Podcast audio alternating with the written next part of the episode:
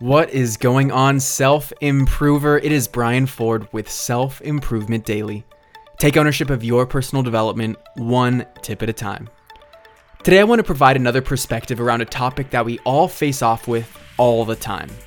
Simon Sinek asked us to make our definition of failing more robust. Similar to how Eskimos have different words for different types of snow, we should have multiple ways of communicating about failure.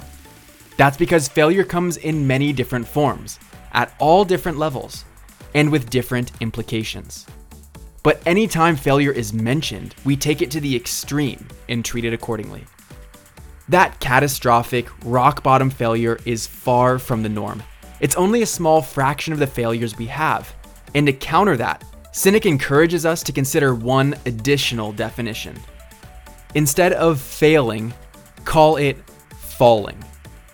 Kind of like a kid who is learning to walk, when you're doing something new, you're likely to fall. But as you can tell, that's not a major failure.